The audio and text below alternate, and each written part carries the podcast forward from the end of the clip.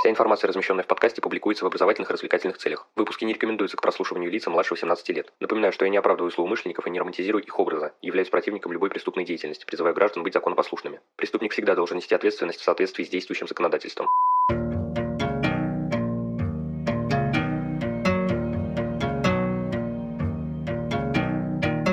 Всем привет, вы на канале Крим One, и сегодня я расскажу вам несколько криминалистических сказок от древнего Китая до Российской империи начала 20 века. В общем, без лишних слов, Поехали! Вначале расскажу вам почти легендарную историю об убийстве некоего обеспеченного китайца. Жертву закололи и выбросили около дороги. По виду раны следователь понял, что орудием был серп, однако версий не было и мотив был неясен. Позже выяснилось, что у погибшего имелся долг. Было принято интересное решение. Следователь вызвал 70 местных жителей серпами. Вскоре лишь на один из них прилетели мухи, так как на нем остались следы крови. Уличенный убийца во всем сознался. Возможно, эта история является немного приукрашенной, но уж больно она мне приглянулась в качестве прадеда судебной энтомологии. Ну а теперь мы перенесемся в Москву 70-х годов 19 века. Однажды министр внутренних дел Российской империи Александр Егорович Тимашев приехал в Москву и в один из дней своего пребывания там решил сходить в Успенский собор. В храме его успешно обокрали, пропал кошелек, блокнот со служебными записями и дорогущий наградной портсигар, полученный от императора. Министр сообщил об этом генерал-губернатору Владимиру Андреевичу Долгорукову, который, понимая, что нужно нужно найти вещи во что бы то ни стало, обратился к подчиненным. Оберполицмейстер и чиновник по особым поручениям понимали, что задача для них невыполнима, но последний заявил, что преступление сможет раскрыть следственный пристав Хатинский. Он выслушал ситуацию и сообщил, что ответов стоит искать в Слободе большие котлы, населенные одними ворами, так как именно они посменно, так сказать, орудуют в том числе и в Успенском соборе. Хатинский направился в Слободу и проехал прямо в местный трактир, где узнал, что вчера в храме работали Николка Цыган и Егорка Истопник. Пристав приказал их быстро привести, но так как Истопник после смены напился, то явился только цыган. Николка рассказал, что деньги они промотали. Листки из блокнота порвали и выкинули, а кошелек с портсигаром заложили ростовщику. Хатинский дал им два часа. Если всего украденного не будет к этому времени, то, как говорится, вы меня знаете. Спустя пару часов гонец из больших котлов привез на квартиру пристава все вещи в целости и сохранности, за что жулики получили даже небольшое вознаграждение. Нужно же иметь осведомителей на будущее, верно? Ну а министр был поражен работой московской полиции, сообщив, что такого качества сыска нет даже в Лондоне. Следующая криминалистическая сказка будет связана с отцом криминалистики из Австрии. Как-то раз Гансу Гроссу попалось дело, в котором явно усматривался суицид. Старого больного мужчину нашли повешенным в своей комнате на балке потолка. Следователь зарисовал место происшествия и вскоре обнаружил любопытную деталь. Под висящим мужчиной не оказалось стула. При этом высота потолков не позволяла мужчине повеситься самостоятельно самостоятельно без дополнительной опоры. Уж очень это смахивало на инсценировку самоубийства. Однако вскоре Гроз допросил слуг умершего и узнал, что это они убрали стул. Спрашивается зачем? Им стало стыдно за то, что они оставили инвалида одного и он свел счеты с жизнью, поэтому было решено все свалить на несуществующего душегуба. В итоге получилась довольно редкая ситуация. Самоубийство оказалось замаскировано под убийство. При этом случай наглядно демонстрирует необходимость фиксации обстановки при осмотре места происшествия. Ну а далее мы перемещаемся в мае 1915 года в село Голый Карамыш. Тогда сельский староста получил телеграмму ошеломительного содержания. Срочно приготовьте квартиру для ее императорского величества великой княжны Ольги Николаевны. Сразу начался ажиотаж. Все были в шоке от того, что к ним в село пожалует столь высокая персона. Все жители принялись готовиться к встрече. Обставили самый большой дом роскошью. Хоры отрепетировали выступления. На домах вывесили флаги. Улицы выслали свежескошенной травой конвой, даже сформировали почетный конный конвой, а это село, я напомню, не бедное такое в общем-то. Вечером под гимн «Боже, царя храни» самый старший по чину, им оказался местный почмейстер, в полном парадном мундире сопроводил въезд царевны. Правда, своего конвоя у нее не было, ехала она в простом пальтишке и платочке. Почмейстер отдал рапорт, царевна была довольна. Однако сделала одно замечание. Слишком много собак облаяли ее на въезде. Один из жителей после этого даже кинулся домой и велел передушить всех своих псов бойцовской породы.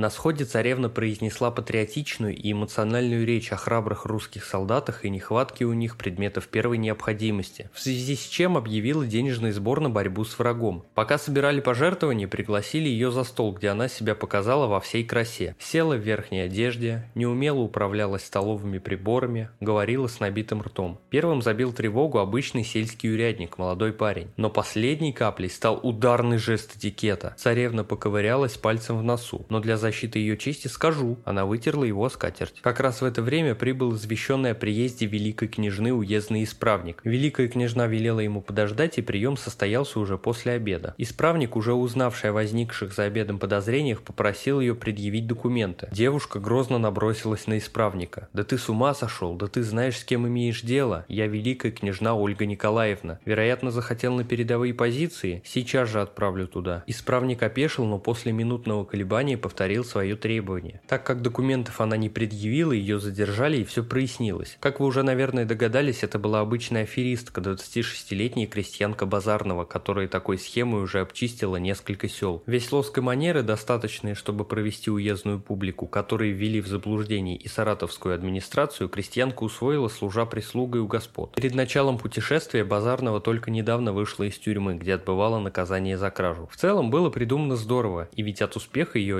отделяла всего лишь внимательность и бдительность нескольких человек. Вот и все криминалистические сказки на сегодня. Постараюсь в дальнейшем такой формат выпускать чаще. Что ж, на этом данный выпуск подходит к концу. Благодарю за то, что дослушали его. Следите за подкастом, ставьте оценки, пишите комментарии. Вступайте в группу ВКонтакте и подписывайтесь на инстаграм Крим One. Оставляйте свои вопросы и пожелания, мне будет приятно. До новых встреч и помните, нераскрываемых преступлений не бывает.